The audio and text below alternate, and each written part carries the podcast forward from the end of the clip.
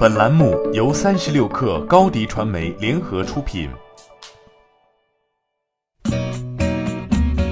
八点一刻，听互联网圈的新鲜事儿。今天是二零一九年四月十八号，星期四。你好，我是金盛。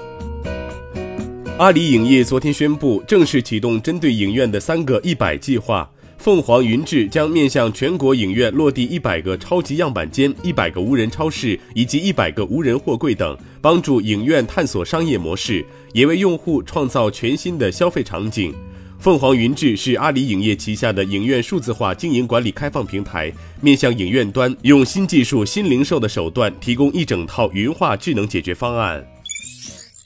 支付宝昨天推出第二代基于线下消费场景的刷脸支付机具蜻蜓。新蜻蜓实现了刷脸注册会员卡的功能，前期试点显示，刷脸注册会员的转化率相比传统模式提升六倍以上。支付宝行业支付事业部负责人表示，新蜻蜓还可通过支付宝小程序完成识人、领券、核销等操作，未来将投入三十亿元来助力商家实现数字化转型。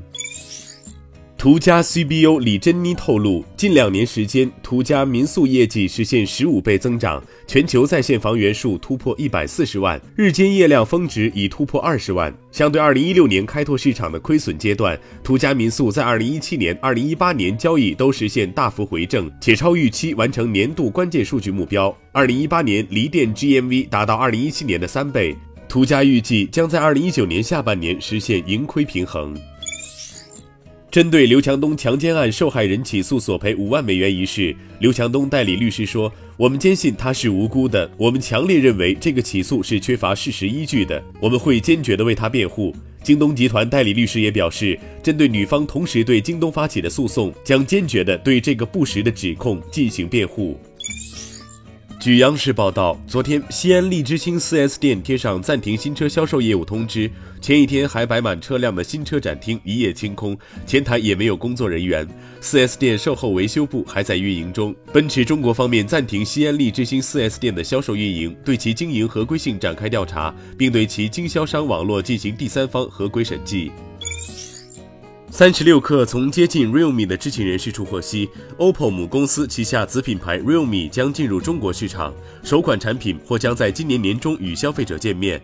二零一八年五月，Realme 作为 OPPO 在印度市场的全新子品牌亮相，主打千元机和线上市场。Realme 回应称，今年有进入中国市场的计划，希望为消费者提供更多选择。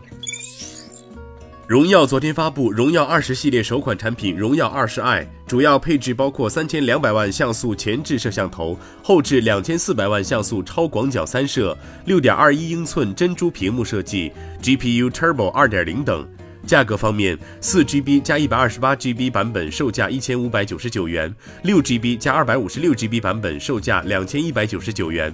除了荣耀二十 i 手机产品，荣耀还推出了 Magic Book 二零一九笔记本电脑。功能上，荣耀 Magic Link 升级到二点零，可以完成一碰传图传视频。另外，指纹解锁电源键也来到了这款产品上。八点一刻，今日言论：张朝阳在搜狐视频二零一九春季推介会上说。找到低成本创造优质内容模式的闭环是搜狐视频的使命。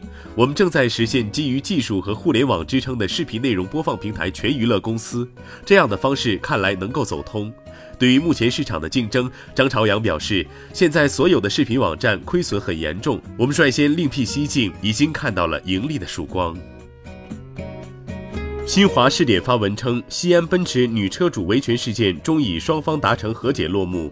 解决问题不能就此止步。此次事件暴露的店大欺客、新车质量问题把控、强收金融服务费等汽车消费乱象仍需整治。期待各地举一反三，主动作为，有效破解消费痛点，疏通维权渠道，为消费者营造规范有序、舒心消费的市场环境。好，今天咱们就先聊到这儿。责编：彦东，我是金盛，八点一刻，咱们明天见。欢迎添加小课微信，微信 ID 是 s u p e r 三六 k 二 super 三十六课，加入我们的课友群，一起交流成长吧。高迪传媒，我们制造影响力。商务合作，请关注公众号高迪传媒。